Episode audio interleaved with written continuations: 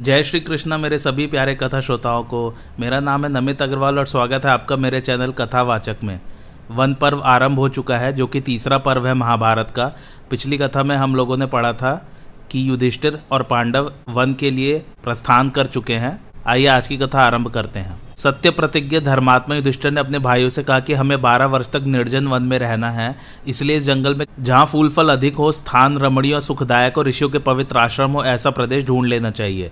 अर्जुन ने धर्मराज का गुरु के समान सम्मान करके कहा कि आपने बड़े बड़े ऋषि मुनि और महापुरुषों की सेवा की है। मनुष्य लोग की कोई भी वस्तु आपके लिए अज्ञात नहीं है। इसलिए आपकी जहाँ इच्छा हो, वही निवास करना चाहिए। भाई जी, अब जो वन पड़ेगा, उसका नाम द्वैत वन है। उसमें पवित्र जल से भरा एक सरोवर तो है ही। रंग बिरंगे फूल भी खिल हैं और आवश्यक फल भी रहते हैं। वह वन पक्षियों के कलरव से परिपूर्ण रहता है। मुझे तो इस वन में रहना अच्छा लगता है, परंतु आपकी अनुमति हो तभी। आज्ञा कीजिए। युधिष्ठर ने कहा कि अर्जुन, मेरी भी यही सम्मति है, आओ, हम लोग द्वैत वन में चले। निश्चय हो जाने पर अग्निहोत्री, सन्यासी, स्वाध्यायशील, भिक्षुक, वानप्रस्थ, तपस्वी, व्रती, महात्मा ब्राह्मणों के साथ धर्मात्मा पांडवों ने द्वैत वन में प्रवेश किया। वहाँ रहकर धर्मराज समस्त अतिथि, अभ्यागत, ऋषि मुनि और ब्राह्मणों को कंद मूल फल से तृप्त करने लगे।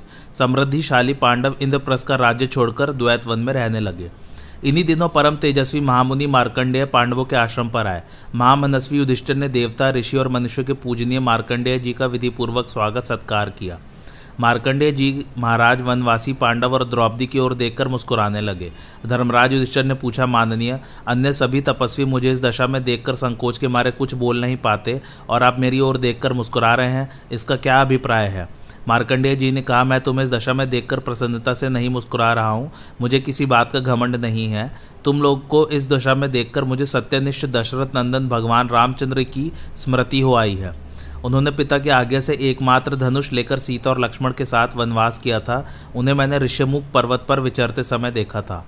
भगवान रामचंद्र इंद्र से भी बलवान, यम को भी दंड देने की शक्ति रखने वाले महामनस्वी तथा निर्दोष थे। फिर भी उन्होंने पिता की आज्ञा से वनवास स्वीकार करके अपने धर्म का पालन किया। यद्यपि उन्हें संग्राम में कोई भी जीत नहीं सकता था, फिर भी उन्होंने राजोजित भोगों का त्याग करके वनवास किया। इससे यह सिद्ध होता है कि मनुष्य को मैं बड़ा बलवान हूँ, ऐसा समझकर अधर्म नहीं करना चाहिए। तुम अपनी प्रतिज्ञा के अनुसार वनवास की तपस्या कर लेने के बाद अपनी तेजोमयी राजलक्ष्मी को कौरवों से छीन लोगे, इसमें कोई संदेह नहीं। इस प्रकार कहकर महामुनि मार्कंडे पुरोहित धौम्य और पांडवों से अनुमति लेकर उत्तर दिशा की ओर चले गए। एक दिन संध्या के समय वनवासी पांडव कुछ शोकग्रस्त से होकर द्रौपदी के साथ बैठकर बातचीत कर रहे थे। बातचीत के सिलसिले में द्रौपदी कहने लगी, सचमुच दुर्योधन बड़ा क्रूर और दुरात्मा है।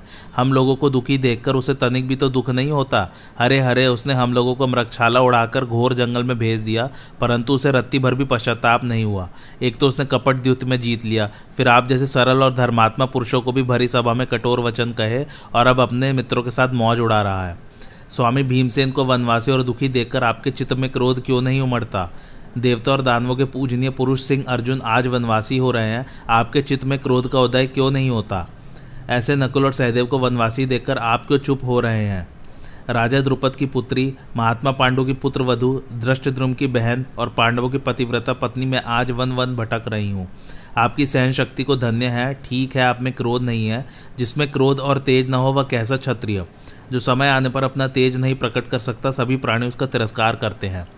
द्रौपदी ने कहा, राजन, पहले जमाने में राजा बलि ने अपने पितामह प्रहलाद से पूछा था कि, पितामह, क्षमा उत्तम है या क्रोध? अब कृपा करके मुझे ठीक ठीक समझाइए। प्रहलाद जी ने कहा कि, क्षमा और क्रोध दोनों की एक व्यवस्था है। न सर्वदा क्रोध उचित है और न क्षमा। जो पुरुष सर्वदा क्षमा करते जाते हैं, उनके सेवक, पुत्र, दास और उदासीन वृत्ति के पुरुष भी कटु वचन कहकर तिरस्कार करने लगते हैं, अवज्ञा करते हैं। स्त्रियाँ भी स्वेच्छानुसार बर्ताव करने लगती हैं और पातिव्रत धर्म से भ्रष्ट होकर अपने पति का भी अपकार कर डालती हैं। इसके अतिरिक्त जो पुरुष कभी क्षमा नहीं करता, हमेशा क्रोध ही करता रहता है। वह क्रोध के आवेश में आकर बिना विचार किए सबको दंड ही देने लगता है। वह मित्रों का विरोधी और अपने कुटुंब का शत्रु हो जाता है। सब ओर से अपमानित होने के कारण उसके धन की हानि होने लगती है, दुत्कार मिलती है। उसके मन में संताप, ईर्ष्या और द्वेष बढ़ने लगते हैं। जो सबसे रोब दाब के साथ ही मिलता है, उससे लोग डरने लगते हैं, उसकी भलाई करने से हाथ खींच लेते हैं और उसमें दोष देखकर चारों ओर फैला देते हैं। इसलिए न तो हमेशा उग्रता का बर्ताव करना चाहिए और न हमेशा सरलता का। समय के अनुसार उग्र और सरल बन जाना चाहिए। जो समय के अनुसार सरलता और उग्रता को धारण करता है, उसे श्लोक और परलोक में सुख की प्राप्ति होती है। अब मैं तुम्हें क्षमा करने के अवसर बतलाता हूँ। यदि किसी मनुष्य ने पहले उपकार किया हो, फिर उससे कोई बड़ा अपराध बन जाए तो पहले के उपकार पर दृष्टि रखकर उसे क्षमा कर देना चाहिए। यदि कोई मनुष्य मूर्खतावश अपराध कर दे, तब भी क्षमा कर देना चाहिए, क्योंकि सब लोग सभी कामों में चतुर नहीं हो सकते। इसके विपरीत जो लोग जानबूझकर अपराध करते हों और कहते हों कि हमने जानबूझकर अपराध नहीं किया है तो उन्हें थोड़ा अपराध करने पर भी पूरा दंड देना चाहिए। कुटिल पुरुषों को क्षमा नहीं करना चाहिए। एक बार का अपराध तो चाहे किसी का भी क्षमा कर देना चाहिए, परंतु दूसरी बार दंड अवश्य देना चाहिए। यदि कोई ऊपर कहीं बातों के प्रतिकूल बर्ताव करता हो तो उसे क्षमा न करके क्रोध से काम लेना चाहिए। द्रौपदी ने आगे कहा, राजन, धृतराज के पुत्र अपराध पर अपराध करते जा रहे हैं, उनका लालच असीम है। मैं समझती हूँ कि अब उन पर क्रोध करने का समय आ गया है। आप उन्हें क्षमा न करके उन पर क्रोध कीजिए। युधिष्ठर ने कहा, प्रिय, मनुष्य को क्रोध के वश में न होकर क्रोध को अपने वश में करना चाहिए। जिसने क्रोध पर विजय प्राप्त कर ली, वह कल्याण भाजन हो गया। क्रोध के कारण मनुष्य का नाश होता प्रत्यक्ष दिखता है। मैं अवनति के हेतु क्रोध के वश में कैसे हो सकता हूँ? क्रोधी मनुष्य पाप करता है, गुरुजनों को मार डालता है, श्रेष्ठ पुरुष और कल्याणकारक वस्तुओं का भी कठोर वाणी से तिरस्कार करता है। फलतः विपत्ति में पड़ जाता है। क्रोधी मनुष्य यह नहीं समझ सकता कि क्या कहना चाहिए, क्या नहीं। जो मन में आया, बग डालता है। उसे इस बात का भी पता नहीं चलता कि क्या करना चाहिए, क्या नहीं। जो चाहे कर डालता है। बुद्धिमान पुरुषों ने अपनी लौकिक उन्नति, पारलौकिक सुख और मुक्ति प्राप्त करने के लिए क्रोध पर विजय प्राप्त की है। क्रोध के दोष गिने नहीं जा सकते। इसी से यही सब सोचने, विचारने से मेरे चित्त में क्रोध नहीं आता। जो मनुष्य क्रोध करने वाले पर भी क्रोध नहीं करता, क्षमा करता है, वह अपनी और क्रोध करने वाले की महासंकट से रक्षा करता है। वह दोनों का रोग दूर करने वाला चिकित्सक है। मैंने यह निश्चय कर लिया कि तत्वदर्शी पुरुष में, जिसे तेजस्वी कहते हैं, क्रोध होता ही नहीं। जो अपने क्रोध को ज्ञान दृष्टि से शांत कर लेते हैं, उन्हें ही तेजस्वी समझना चाहिए। काम करने की चतुराई शत्रु पर विजय प्राप्त करने के उपाय का विचार, विजय प्राप्त करने की शक्ति और स्फूर्ति तेजस्वियों के गुण हैं। ये गुण क्रोधी मनुष्य में नहीं रह सकते, इसलिए क्रोध छोड़कर शांत हो जाना चाहिए। मनुष्यों में यदि क्षमाशीलता न हो तो सब लोग आपस में लड़ झगड़ कर मर मिटे। एक दुखी दूसरे को दुख दे दंड देने वाले गुरुजनों पर भी प्रहार करने को उद्यत हो जाएँ, तब तो कहीं धर्म ही रहे ही नहीं, प्राणियों का नाश हो जाए। ऐसी अवस्था में क्या होगा? गाली के बदले में गाली, मार के बदले में मार, तिरस्कार के बदले में तिरस्कार। पिता पुत्र को, पुत्र पिता को, पति पत्नी को और पत्नी पति को नष्ट कर डाले। कोई मर्यादा, कोई व्यवस्था, कोई सौहार्द न रहे। जो गाली देने पर भी, मारने पर भी क्षमा करता है, क्रोध को वश में करता है, वह उत्तम विद्वान है।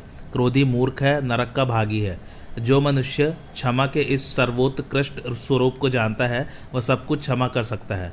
क्षमा ब्रह्मा है, क्षमा सत्य है, क्षमा ही भूत और भविष्य है।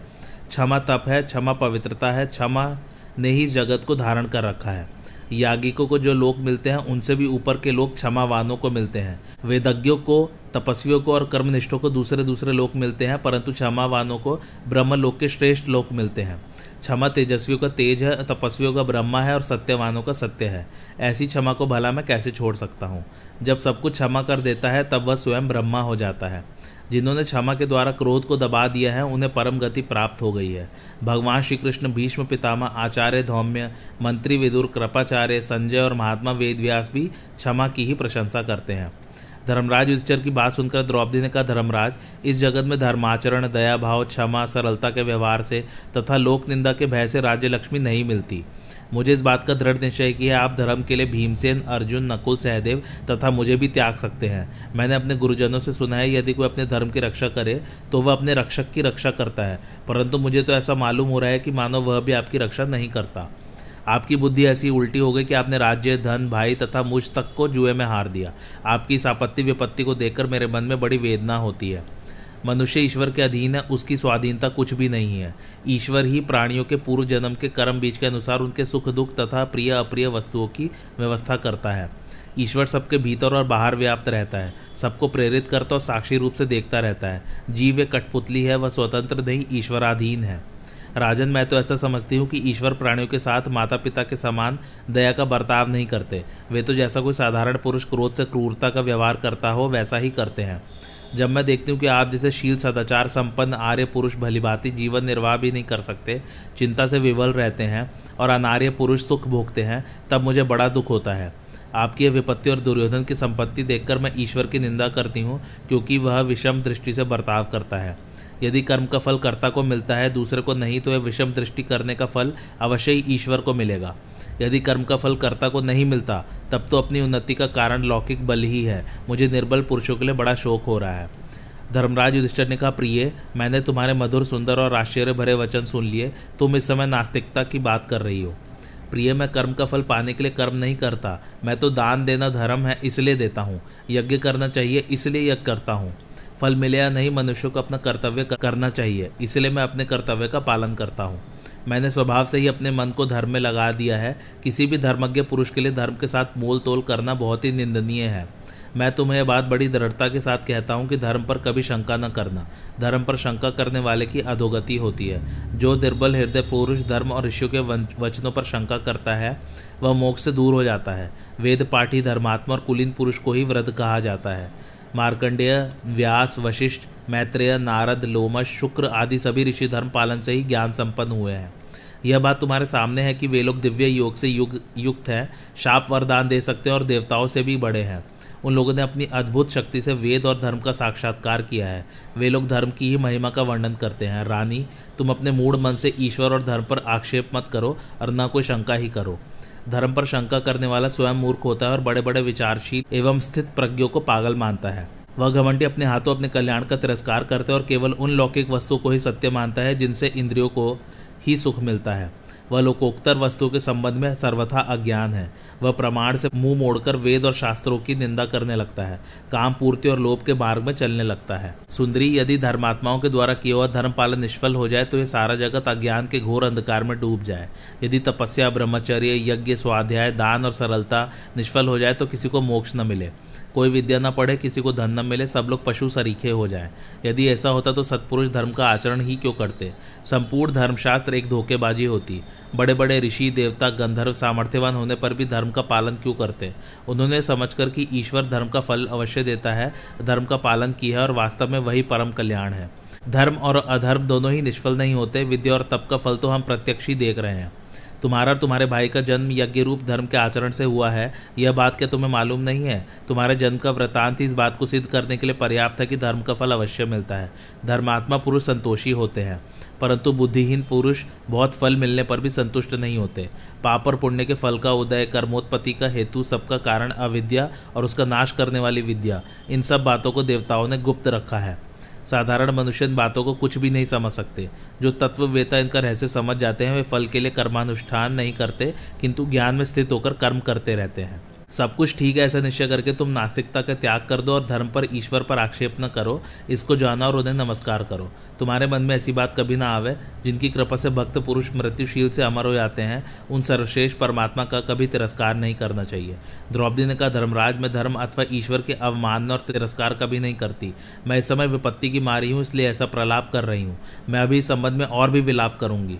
जानकार मनुष्य को कर्म अवश्य ही करना चाहिए, क्योंकि बिना कर्म के केवल जड़ पदार्थ ही जी सकते हैं, चेतन प्राणी नहीं। प्रजय यदि कर्म न करे तो उजड़ जाए। यदि उसका कर्म निष्फल हो जाए तो उसकी उन्नति रुक जाए। यदि कर्म को निष्फल माना जाए तो भी कर्म तो करना ही पड़ेगा, क्योंकि कर्म किए बिना किसी प्रकार की जीविका नहीं चल सकती। धीर पुरुष सर्वदा कर्म करने में लगे रहते हैं और फल के संबंध में कभी संदेह नहीं करते, परंतु वैसे मनुष्य होते हैं बहुत थोड़े। धीर पुरुष को अपनी बुद्धि के अनुसार देश, काल, शक्ति और उपायों का ठीक ठीक विचार करके अपना काम करना चाहिए। आप विचार करके अपने कर्तव्य का निश्चय कीजिए। द्रौपदी की बातें सुनकर भीमसेन के मन में क्रोध जग गया। वे लंबी सांस लेते हुए दुष्टर के कुछ पास आकर कहने लगे भाई जी आप सत्पुरुषोचित, धर्मानुकूल राजमार्ग से चलिए। यदि हम लोग धर्म, अर्थ और काम से वंचित होकर इस तपोवन में पड़े रहेंगे तो हमें क्या मिलेगा? दुर्योधन ने हमारा राज्य, धर्म, सरलता अथवा बल पौरों से नहीं लिया है। उसने कपट द्युत के सहारे हम लोगों को धोखा दिया है। हम कौरवों के अपराध को जितना जितना क्षमा करते जाते हैं उतना उतना वे हमें असमर्थ मानकर दुख देते जा रहे हैं। इससे तो यही अच्छा है कि हम लोग टाल मटोल न करके लड़ाई छेड़ दें। निष्कपट भाव से युद्ध करते हुए यदि हम मर भी जाएँ तो अच्छा है, क्योंकि उससे हमें अमर लोगों की प्राप्ति तो होगी। और यदि हम कौरवों को तहस नहस करके पृथ्वी के राजा हो जाए तो भी हमारा कल्याण ही है। मनुष्य को केवल धर्म, केवल अर्थ अथवा केवल काम के सेवन में ही नहीं लग जाना चाहिए। इन तीनों का इस प्रकार सेवन करना चाहिए जिससे इनमें विरोध न हो। इस विषय में शास्त्रों ने स्पष्ट रूप से कहा है कि दिन के पहले भाग में धर्माचरण, दूसरे भाग में धनोपार्जन और सायकाल होने पर काम सेवन करना चाहिए। मनुष्य में चाहे सभी गुणों, फिर भी धन न हो तो धर्माचरण नहीं हो सकता। यह निश्चय है कि जगत का आधार धर्म है और धर्म से श्रेष्ठ कोई वस्तु नहीं है। फिर भी धर्म का सेवन तो धन के द्वारा ही होता है। धन भिक्षावृत्ति से अथवा उत्साहहीन होकर बैठ जाने से नहीं मिलता। वह तो धर्म का आचरण करने से ही मिलता है। ब्राह्मण तो भीख मांगकर भी अपना जीवन निर्वाह कर सकता है, परंतु क्षत्रिय के लिए तो इस वृत्ति का निषेध है। इसलिए आपको तो पराक्रम करके ही धन पाने का उद्योग करना चाहिए। आप अपने क्षत्रिय धर्म को स्वीकार करके मुझसे और अर्जुन से शत्रुओं का नाश कराइए। शत्रुओं पर विजय प्राप्त करके प्रजा पालन करने से आपको जो फल मिलेगा, वह निंदित नहीं होगा। आप दुर्योधन से राज्य छीनकर प्रजा का पालन कीजिए। आप अब युद्ध के सब शस्त्रों को रथ में रखकर ब्राह्मणों को धन देने के लिए शीघ्रता से शत्रु पर चढ़ाई कर दीजिए। आज ही शुभ दिन है। ब्राह्मणों से स्वस्ति वाचन करवाइए और अपने अस्त्र विद्या कुशल शूरवीर भाइयों के साथ हस्तिनापुर पर चढ़ाई कर दीजिए। धर्मराज युधिष्ठर ने कहा, भैया भीमसेन, मैं तुम्हारी बात का अनादर नहीं करता। एक कुलीन मनुष्य यदि राज्य के लिए प्रतिज्ञा भंग करके उसे पा भी ले तो वह मरण से भी अधिक दुखदायक होगा। मैंने कुरुवंशी वीरों के बीच में प्रतिज्ञा पूर्वक जो बात कही है, उससे मैं टल नहीं सकता। भीमसेन ने कहा, भाई जी, आप बुद्धिमान, पराक्रमी, शास्त्रज्ञ और सम्मानित वंश के हैं। आप धृतराज के दुष्ट पुत्रों पर क्षमा क्यों करते हैं? इस तरह चुपचाप बैठकर विलंब करने का क्या कारण है? आप हम लोगों को वन में गुप्त रखना चाहते हैं। आप भी कहीं नहीं छिप सकते। अर्जुन, नकुल अथवा सहदेव ही एक साथ रहकर कैसे छिप सकेंगे? भला ये राजपुत्री द्रौपदी कैसे छिप कर रहेगी? मुझे तो बच्चे और बूढ़े सभी पहचानते हैं। मैं एक वर्ष तक गुप्त कैसे रह सकूँगा? हम लोग अब तक वन में तेरह महीने बिता चुके हैं। वेद के आज्ञा अनुसार आप इन्हें ही तेरह वर्ष गिन लीजिए। भाई जी अब शत्रुओं के विनाश के लिए एक निश्चय कर लीजिए। शत्रुओं के लिए युद्ध के अतिरिक्त कोई धर्म नहीं है, इसलिए आप युद्ध का निश्चय कीजिए। कुछ समय तक सोच विचार कर युधिष्ठर ने कहा, वीर भीम से तुम्हारी दृष्टि केवल अर्थ पर है, इसलिए तुम्हारा कहना भी ठीक ही है। परंतु मैं दूसरी बात कह रहा हूँ, कोई भी काम करना हो तो भली बातें विचार करके, युक्ति और उपायों के द्वारा करना चाहिए। फिर तो दैव भी अनुकूल हो जाता है। प्रयोजन सिद्ध में कोई संदेह नहीं रहता। भूरी श्रवा शल जलसंद भीष्म, द्रोण, कर्ण अश्वथामा तथा दुर्योधन, दुशासन आदि धृतराज के प्रचंड पुत्र शस्त्रास्त्र विद्या में बड़े कुशल और हम पर आक्रमण करने के लिए तैयार हैं। पहले हम लोगों ने जिन राजाओं को बलपूर्वक दबा दिया था, वे अब उनसे मिल गए हैं। दुर्योधन ने कौरव सेना के सब वीरों, सेनापति और मंत्रियों को तथा उनके परिवार वालों को भी उत्तम उत्तम वस्तुएँ तथा भोग सामग्री देकर अपने पक्ष में कर लिया है। वे दम रहते दुर्योधन की ओर से लड़ेंगे, ऐसा मेरा निश्चित विचार है। यद्यपि भीष्म पितामह द्रोणाचार्य और कृपाचार्य उन पर और हम पर समान दृष्टि रखते हैं, तथापि उन्होंने राज्य का अन्न खाया है इसलिए उसका बदला चुकाने के लिए दुर्योधन की ओर से प्राण पड़ से लड़ेंगे। वे सब अस्त्र शस्त्र के मर्मज्ञ और ईमानदार हैं। मेरा विश्वास है कि समस्त देवताओं के साथ इंद्र भी उन्हें नहीं जीत सकते। कर्ण की वीरता, उत्साह और प्रवीणता अपूर्व है। उनका शरीर अभेद्य कवच से ढका रहता है। उनको जीते बिना तुम दुर्योधन को नहीं मार सकते। इस प्रकार भीमसेन के साथ युधिष्ठर बातचीत कर ही रहे थे कि भगवान वेद व्यास जी वहाँ पहुँचे। वेद व्यास जी ने धर्मराज युधिष्ठर से कहा कि, प्रिय युधिष्ठर, मैं तुम्हारे मन की सब बात जानता हूँ, इसी से इस समय तुम्हारे पास आया हूँ। तुम्हारे हृदय में भीष्म, द्रोणाचार्य, कृपाचार्य, कर्ण अश्वथाम और दुर्योधन आदि का जो भय है, उसका मैं शास्त्रोक्त रीति से विनाश करूँगा। तुम मेरा बतलाया हुआ उपाय करो, तुम्हारे मन का सारा दुख मिट जाएगा। यह कहकर वेद व्यास जी ने युधिष्ठर को एकांत में ले गए और बोले, युधिष्ठर, तुम मेरे शरणागत शिष्य हो, इसलिए मैं तुम्हें मूर्तिमान सिद्धि के समान प्रति स्मृति नाम की विद्या देता हूँ। तुम यह विद्या अर्जुन को सिखा देना, इसके बल से वह तुम्हारा राज्य शत्रु के हाथ से छीन लेगा। अर्जुन तपस्या तथा पराक्रम के द्वारा देवताओं के दर्शन की योग्यता रखता है। यह नारायण का सहचर महातपस्वी ऋषि नर है। इसे कोई जीत नहीं सकता, यह अच्युत स्वरूप है। इसलिए तुम इसको अस्त्र विद्या प्राप्त करने के लिए भगवान शंकर, देवराज, इंद्र, वरुण, कुबेर और धर्मराज के पास भेजो। यह उनसे अस्त्र प्राप्त करके बड़े पराक्रम का काम करेगा। अब तुम लोगों को किसी दूसरे वन में जाकर रहना चाहिए, क्योंकि तपस्वियों को चिरकाल तक एक स्थान पर रहना दुखदायी हो जाता है। ऐसा कहकर भगवान वेदव्यास ने राजा युधिष्ठिर को प्रति स्मृति विद्या को उपदेश दिया और उनसे अनुमति लेकर वे वहीं अंतर्धान हो गए। धर्मात्मा युधिष्ठिर भगवान व्यास के उपदेशानुसार मंत्र का मनन और जप करने लगे। उनके मन में बड़ी प्रसन्नता हुई। वे अब द्वैत वन से चलकर सरस्वती तटवर्ती काम्यक वन में आए। धर्मराज ने एक दिन व्यास जी के आदेशानुसार अर्जुन को एकांत में बुलाया और बोले, अर्जुन भीष्म, द्रोणाचार्य, कृपाचार्य, कर्ण अश्वथामा आदि अस्त्र शस्त्रों के बड़े मर्मज्ञ हैं। दुर्योधन ने सत्कार करके उन्हें अपने वश में कर लिया है। अब हमें केवल तुमसे ही आशा है। मैं समय तुम्हें एक अवश्य कर्तव्य बतलाता हूँ। भगवान वेदव्यास ने मुझे एक गुप्त विद्या को उपदेश दिया है। उसका प्रयोग करने पर सब जगत भली भांति दिखने लगता है। तुम सावधानी के साथ मुझसे वह मंत्र विद्या सीख लो और समय पर देवताओं का कृपा प्रसाद प्राप्त कर लो। इसके लिए तुम दृढ़ ब्रह्मचर्य व्रत धारण करो तथा धनुष बाढ़ कवच और खड़ग लेकर साधुओं की तरह मार्ग में किसी को अवकाश दिए बिना उत्तर दिशा की यात्रा करो। वहाँ तुम उग्र तपस्या करके मन को परमात्मा में लीन करते हुए देवताओं की कृपा प्राप्त करना। वृत्रासुर से भयभीत होकर देवताओं ने अपने सब अस्त्रों का बल इंद्र को सौंप दिया है। इसलिए सारे अस्त्र शस्त्र इंद्र के ही पास हैं। तुम इंद्र की शरण में जाओ, वे तुम्हें सब अस्त्र देंगे। तुम आज ही मंत्र की दीक्षा लेकर इंद्र देव के दर्शन के लिए जाओ। धर्मराज ने संयमी अर्जुन को शास्त्र विधि के अनुसार व्रत कराकर गुप्त मंत्र सिखला दिया और इंद्र कील जाने की आज्ञा दे दी। अर्जुन, गांडीव, धनुष, अक्षय, तर्कस और कवच से सुसज्जित होकर चलने को तैयार हो गए। अर्जुन ने हाथ में गांडीव धनुष लेकर उत्तर दिशा की यात्रा की। परम पराक्रमी अर्जुन जब इंद्र का दर्शन कराने वाली विद्या से युक्त होकर मार्ग में चल रहे थे, तब सभी प्राणी उनका रास्ता छोड़कर दूर हट जाते। अर्जुन इतनी तेज चाल से चले कि एक ही दिन में पवित्र और देव सेवित हिमालय पर जा पहुँचे। वे गंधमादन पर्वत पर गए और बड़ी सावधानी के साथ रात दिन रास्ता काटते काटते इंद्र कील के समीप पहुँच गए। वहाँ उन्होंने एक आवाज़ सुनाई पड़ी, खड़े हो जाओ। इधर उधर देखने पर मालूम हुआ कि एक वृक्ष की छाया में कोई तपस्वी बैठा हुआ है। तपस्वी का शरीर तो दुबला था, परंतु ब्रह्म तेज से चमक रहा था। इस जटाधारी तपस्वी को देखकर अर्जुन खड़े हो गए। तपस्वी ने कहा, तुम धनुष बाढ़ कवच और तलवार धारण किए कौन हो? यहाँ आने का क्या प्रयोजन है? यहाँ शस्त्रों का कुछ काम नहीं, शांत स्वभाव तपस्वी रहते हैं। युद्ध होता नहीं इसलिए तुम अपना धनुष फेंक दो। तपस्वी ने मुस्कुराकर कई बार यह बात कही, परंतु अर्जुन टस से मस नहीं हुए। उन्होंने शस्त्र न छोड़ने का निश्चय कर रखा था। अर्जुन को अविचल देखकर तपस्वी ने हँसते हुए कहा, अर्जुन, मैं इंद्र हूँ, तुम्हारी जो इच्छा हो मुझसे मांग लो। अर्जुन ने दोनों हाथ जोड़कर इंद्र को प्रणाम किया, बोले, भगवान, मैं आपसे संपूर्ण अस्त्र विद्या सीखना चाहता हूँ, आप मुझे यही वर दीजिए। इंद्र ने कहा, अब तुम अस्त्र को सीख कर क्या करोगे? मन चाहे ऐश्वर्य, भोग मांग लो। अर्जुन ने कहा, मैं लोभ, काम, देवत्व, सुख अथवा ऐश्वर्य के लिए अपने भाइयों को वन में नहीं छोड़ सकता। मैं तो अस्त्र विद्या सीखकर अपने भाइयों के पास ही लौट जाऊँगा। इंद्र ने अर्जुन को समझाकर कहा, वीर, जब तुम्हें भगवान शंकर का दर्शन होगा, तब तुम्हें मैं सब दिव्य अस्त्र दे दूँगा।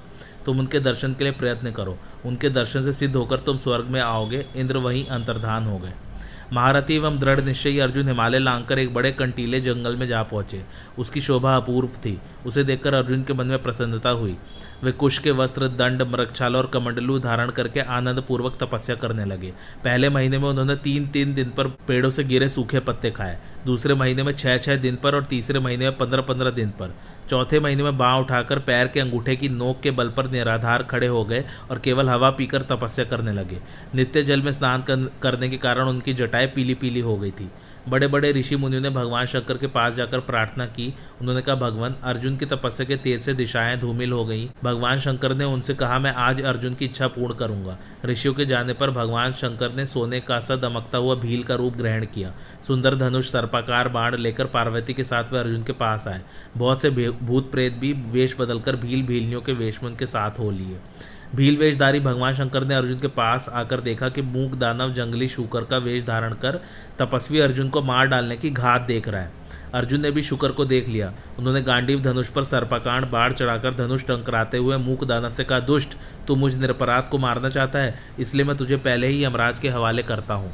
जो ही उन्होंने बाढ़ छोड़ना चाहा भील वेशधारी शिवजी ने रोककर कहा कि मैं पहले से ही इस मा, इसे मारने का निश्चय कर चुका हूँ इसलिए तुम इसे मत मारो।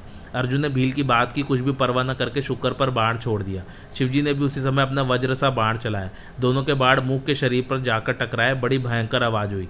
इस प्रकार असंख्य बाढ़ से शुक्र का शरीर बिंद गया वह दानव के रूप में प्रकट होकर मर गया। अब अर्जुन ने भील की ओर देखा उन्होंने कहा तू कौन है? इस मंडली के साथ निर्जन वन में क्यों घूम रहा है? ये शुक्र मरे तिरस्कार करने के लिए यहाँ आया था। मैंने पहले इसको मारने का विचार भी कर लिया था। फिर तूने इसका वध क्यों किया? अब मैं तुझे जीता नहीं छोड़ूँगा।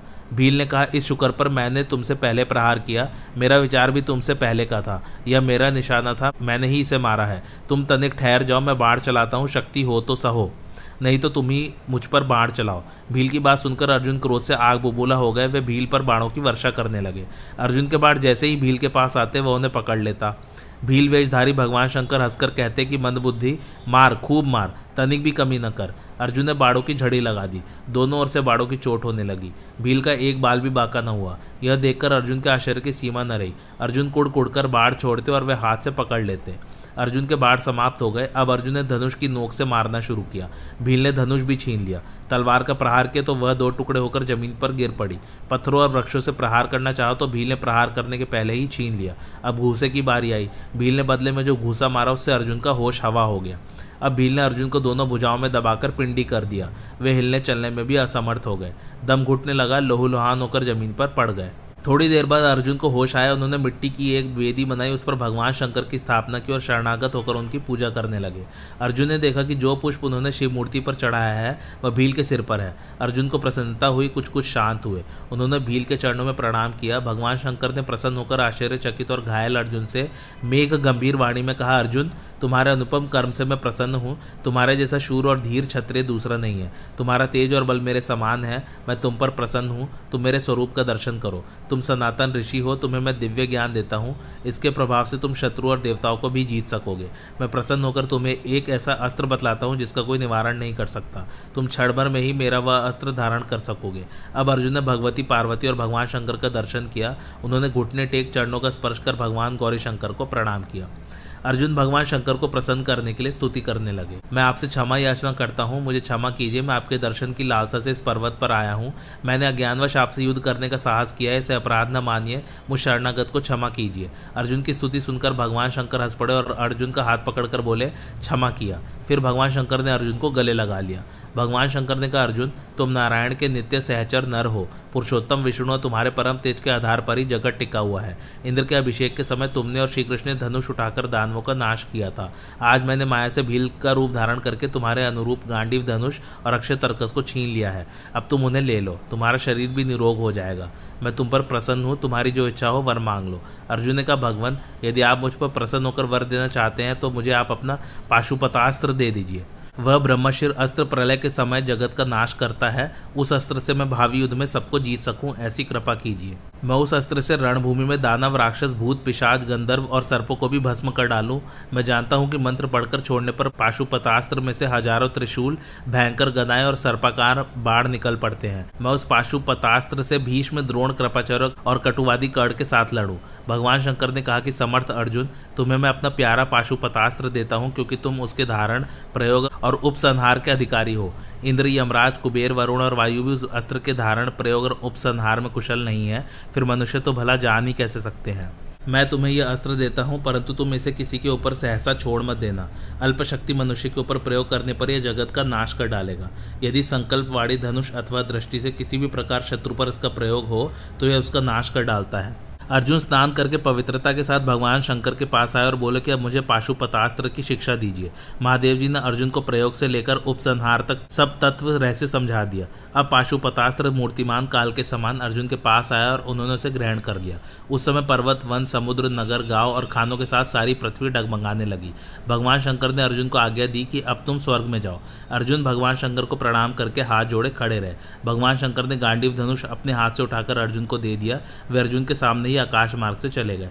अर्जुन की मानसिक स्थिति बड़ी विलक्षण हो रही थी। वे सोच रहे थे कि आज मुझे भगवान शंकर के दर्शन मिले। उन्होंने मेरे शरीर पर अपना वरद हस्त फेरा। मैं धन्य हूँ। आज मेरा काम पूर्ण हो गया। अर्जुन यही सब सोच रहे थे कि उनके सामने वैदूर्य मणि के समान कांतिमान जलचरों से घिरे जलाधीश वरुण, सुवर्ण के समान दमकते हुए शरीर वाले धनाधीश कुबेर, सूर्य के पुत्र यमराज और बहुत से गुहार, गंधर्व आदि मंद्राचल के तेजस्वी शिखर पर आकर उतरे। कुछ ही क्षण देवराज इंद्र भी इंद्राणी के साथ एरावत पर बैठकर देवगढ़ों सहित मंद्राचल पर आए।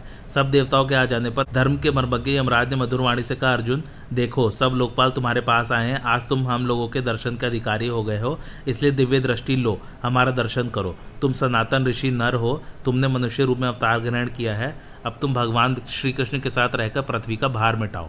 मैं तुम्हें अपना वह दंड देता हूँ, जिसका कोई निवारण नहीं कर सकता। अर्जुन ने आदर के साथ वह दंड स्वीकार किया, उसका मंत्र, पूजा का विधान तथा प्रयोग उपसंहार की विधि भी सीख ली। वरुण ने कहा, अर्जुन, मेरी ओर देखो। मैं जलाधीश वरुण हूँ, मेरी वारुण पाश युद्ध में कभी निष्फल नहीं होता। तुम इसे ग्रहण करो और छोड़ने लौटाने की गुप्त विधि भी सीख लो। ताड़कासुर के घोर संग्राम में इसी पास से मैंने हज़ारों दैत्यों को पकड़कर कैद कर लिया था। तुम इसके द्वारा चाहे जिसको कैद कर सकते हो। अर्जुन के पास स्वीकार कर लेने पर धनाधीश कुबेर ने कहा, अर्जुन, तुम भगवान के नर रूप हो। पहले कल्प में तुमने हमारा, हमारे साथ बड़ा परिश्रम किया है। इसलिए तुम मुझसे अंतर्धान नामक अनुपम अस्त्र ग्रहण करो। यह बल, पराक्रम एवं तेज देने वाला अस्त्र मुझे बहुत ही प्यारा है। इससे शत्रु सोए से होकर नष्ट हो जाते हैं। भगवान शंकर ने त्रिपुरासुर को नष्ट करते समय इसका प्रयोग करके असुरों को भस्म कर डाला था। ये तुम्हारे लिए ही है, तुम इसे धारण करो। अर्जुन के स्वीकार कर लेने पर देवराज इंद्र ने मेघ गंभीर वाणी से कहा, प्रिय अर्जुन, तुम भगवान के नर रूप हो। तुम्हें परम सिद्धि, देवताओं की परम गति प्राप्त हो गई है। तुम्हें देवताओं के बड़े बड़े काम करने और स्वर्ग में भी चलना है। इसके लिए तुम तैयार हो जाओ। मातली सारथी तुम्हारे लिए रथ लेकर आएगा। उसी समय मैं तुम्हें दिव्य अस्त्र भी दूँगा। इस प्रकार सभी लोकपालों ने प्रत्यक्ष प्रकट होकर अर्जुन को दर्शन और वरदान दिए। अर्जुन ने प्रसन्नता से सबकी स्तुति एवं फल, फूल आदि से पूजा की। देवता अपने अपने धाम को चले गए। देवताओं के चले जाने पर अर्जुन वहीं रहकर देवराज इंद्र के रथ की प्रतीक्षा कर रहे थे। थोड़ी देर में इंद्र का सारथी मातली दिव्य रथ लेकर वहाँ उपस्थित हुआ। उस रथ की उज्जवल कांति से आकाश का अंधेरा मिट रहा था। बादल तितर बितर हो रहे थे। भीषण ध्वनि से दिशाएँ प्रतिध्वनित हो रही थी। उनकी कांति दिव्य थी। रथ में तलवार, शक्ति, गदाएँ, तेजस्वी, भाले, वज्र, पहियों वाली तोपे, वायु वेग से गोलियाँ फेंकने वाले यंत्र, तमंचे तथा और भी बहुत से अस्त्र शस्त्र भरे हुए थे। दस हज़ार वायुगामी घोड़े उसमें जुटे हुए थे। उस मायामय दिव्य रथ की चमक से आँखें चौंधी आ जाती। सोने के दंड में कमल के समान श्याम वड़ की वैजयंती नामक ध्वजा फहरा रही थी। मातली सारथी ने अर्जुन के पास आकर प्रणाम करके कहा इंद्र नंदन श्रीमान देवराज, इंद्र आपसे मिलना चाहते हैं। आप उनके इस प्यारे रथ में सवार होकर शीघ्र ही चलिए। सारथी की बात सुनकर अर्जुन के मन में बड़ी प्रसन्नता हुई। उन्होंने गंगा स्नान करके पवित्रता के साथ विधि पूर्वक मंत्र का जप किया। फिर मंत्राचल से आज्ञा मांगकर इंद्र के दिव्य रथ पर रथ और भी चमक उठा। क्षण भर में ही वह रथ मंद्राचल से उठकर वहाँ के तपस्वी ऋषि मुनियों की दृष्टि से ओझल हो गया। अर्जुन ने देखा कि वहाँ सूर्य का, चंद्रमा का अथवा अग्नि का प्रकाश नहीं था। हज़ारों विमान वहाँ अद्भुत रूप में चमक रहे थे। वे अपनी पुण्य प्राप्त कांति से चमक रहे थे और पृथ्वी से तारों के रूप में दीपक के समान दिखते हैं। जब अर्जुन ने इस विषय में मातली से प्रश्न किया, तब मातली ने कहा कि, वीर, पृथ्वी पर से जिन्हें आप तारों के रूप में देखते हैं, वे पुण्यात्मा पुरुषों के निवास स्थान है। अब तक वह रथ सिद्ध पुरुषों का मार्ग लांघकर आगे निकल गया था। इसके बाद राजर्षियों के पुण्यवान लोग पड़े। तदंतर इंद्र की पूरी अमरावती के दर्शन हुए। स्वर की शोभा, सुगंधी, दिव्यता, अभिजन और दृश्य अनूठा ही था। यह लोग बड़े बड़े पुण्यात्मा पुरुषों को प्राप्त होता है, जिसने तप नहीं किया, अग्निहोत्र नहीं किया, जो युद्ध से पीठ दिखाकर भाग गया, वह इस लोक का दर्शन नहीं कर सकता। जो यज्ञ नहीं करते, व्रत नहीं करते, वेद मंत्र नहीं जानते, तीर्थों में स्नान नहीं करते, यज्ञ और दानों से बचे रहते हैं, यज्ञ में विघ्न डालते हैं, क्षुद्र हैं शराबी, गुरु, स्त्रीगामी मांस भोजर दुरात्मा है, उन्हें किसी प्रकार स्वर्ग का दर्शन नहीं हो सकता। अमरावती में देवताओं के सहस्त्रों इच्छा अनुसार चलने वाले विमान खड़े थे सहस्त्रों इधर उधर आ जा रहे थे। जब अप्सरों गंधर्वों ने देखा कि अर्जुन स्वर्ग में आ गए हैं, तब वे उनकी स्तुति सेवा करने लगे। देवता, गंधर्व, सिद्ध और महर्षि प्रसन्न होकर उदार चरित्र अर्जुन की पूजा में लग गए। अर्जुन ने क्रमशः साध्य देवता विश्व देवा पवन, अश्विनी कुमार, आदित्य, वसु, ब्रह्मर्षि, राजर्षि, तुम्बरु, नारद तथा हाहा हुहू आदि गंधर्वों के दर्शन किए। वे अर्जुन का स्वागत कराने के लिए ही बैठे हुए थे। उनके साथ व्यवहार के अनुसार मिलकर आगे जाने पर अर्जुन को देवराज इंद्र के दर्शन हुए। रथ से उतरकर अर्जुन ने देवराज इंद्र के पास जा सिर झुकाकर उनके चरणों में प्रणाम किया। इंद्र ने अपने प्रेमपूर्ण हाथों से अर्जुन को उठाकर अपने पवित्र देवासन पर बिठा लिया। इसके अनंतर अर्जुन देवराज इंद्र के भवन में गए। वीर अर्जुन इंद्र के महल में ठहर कर अस्त्रों के प्रयोग और उपसंहार का अभ्यास करने लगे। वे इंद्र के प्रिय और शत्रुघाती वज्र का भी अभ्यास करने लगे। उन्होंने अचानक ही घटा छा जाने, गर्जना करने और बिजलियों के चमकने का भी अभ्यास कर लिया। समस्त शस्त्र अस्त्र का ज्ञान प्राप्त करने के अनंतर अर्जुन अपने वनवासी भाइयों का स्मरण करके स्वर्ग से मरते लोक में आना चाहते थे, परंतु इंद्र के आगे से वे पाँच वर्ष तक स्वर्ग में ही रहे। एक दिन अनुकूल अवसर पाकर देवराज इंद्र ने अस्त्र विद्या के मर्मज्ञ अर्जुन से कहा कि, प्रिय अर्जुन, अब तुम चित्रसेन, गंधर्व से नाचना और गाना सीख लो। साथ ही मरते लोक में जो बाजे नहीं है, उन्हें भी बजाना सीख लो। इंद्र के मित्रता करा देने पर अर्जुन चित्रसेन से मिलकर गाने बजाने और नाचने का अभ्यास करने लगे। अर्जुन इस विद्या में प्रवीण हो गए। यह सब करते समय जब भी अर्जुन को अपने भाई और माता की याद आ जाती, तब वे दुख से विवल हो जाते। एक दिन की बात है इंद्र ने देखा कि अर्जुन निर्निमेश नेत्रों से उर्वशी की ओर देख रहा है। उन्होंने चित्रसेन को एकांत में बुलाकर कहा तुम उर्वशी अप्सरा के पास जाकर मेरा संदेश कहो कि वह अर्जुन के पास जाए। चित्रसेन ने उस परम सुंदरी अप्सरा के पास जाकर कहा कि, मैं देवराज इंद्र के आगे से तुम्हारे पास आया हूँ, तुम उनका अभिप्राय सुनो। मध्यम पांडव अर्जुन सौंदर्य स्वभाव रूप व्रत जितेंद्रियता आदि स्वाभाविक गुणों से देवता और मनुष्य में प्रतिष्ठित बलवान तथा प्रतिभा संपन्न है। विद्या, ऐश्वर्य, तेज, प्रताप, क्षमा, वेद, वेदांग ज्ञान तथा अन्य शस्त्रों के अभ्यास में बड़े निपुण हैं। जैसे इंद्र स्वर्ग की रक्षा करते हैं, वैसे ही वे बिना किसी की सहायता के पृथ्वी की रक्षा कर सकते हैं। तुमने अवश्य ही अर्जुन के गुड़ सुने होंगे, वे तुम्हारी सेवा से स्वर्ग का सुख प्राप्त करें। इसके लिए तुम्हें मेरी बात माननी चाहिए। उर्वशी ने चित्रसेन का सत्कार किया और प्रसन्न होकर कहा, गंधर्व राज, तुमने अर्जुन के जिन प्रधान प्रधान गुणों का वर्णन किया है, उन्हें मैं पहले ही सुनकर उन पर मोहित हो चुकी हूँ। मैं अर्जुन से प्रेम करती हूँ और उन्हें पहले ही वर चुकी हूँ। अब देवराज के आगे और तुम्हारे प्रेम से उनके प्रति मेरी मेरा आकर्षण और भी बड़ा है। मैं अर्जुन की सेवा करूँगी, आप जा सकते हैं। चित्रसेन के चले जाने के बाद अर्जुन की सेवा करने की लालसा से उर्वशी ने आनंद के साथ सुगंध स्नान किया। वह सुंदर तो, तो थी ही। अच्छे अच्छे वस्त्राभूषण भी धारण कर लिए। सुगंधित पुष्पों की माला पहनकर उर्वशी सब प्रकार से सज धज चुकी। तब वह मुस्कुराती हुई पवन और मन के समान तेज गति से क्षण भर में ही अर्जुन के स्थान पर जा पहुँची।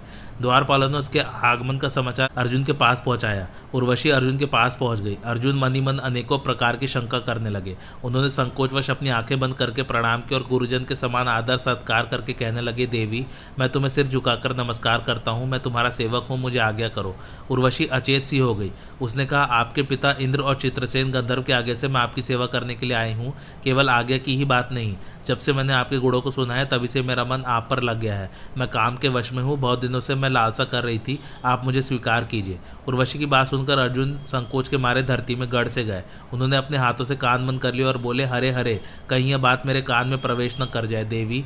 निसंदेह तुम मेरी गुरु पत्नी के समान हो। देव सभा में मैंने तुम्हें निर्निमेश नेत्रों से देखा था अवश्य, परंतु मेरे मन में कोई बुरा भाव नहीं था। मैं यही सोच रहा था कि पुरुवंश की यही आनंदमयी माता है। तुम्हें पहचानते ही मेरी आँखें आनंद से खेल उठी। इसी से मैं तुमको देख रहा था। देवी, मेरे संबंध में और कोई बात सोचनी ही नहीं चाहिए। तू मेरे लिए बड़ों की भी बड़ी और मेरे पूर्वजों की जननी हो। उर्वशी ने कहा, वीर हम अप्सराओं का किसी के साथ विवाह नहीं होता। हम स्वतंत्र हैं, इसलिए मुझे गुरुजन की पदवी पर बैठाना उचित नहीं है।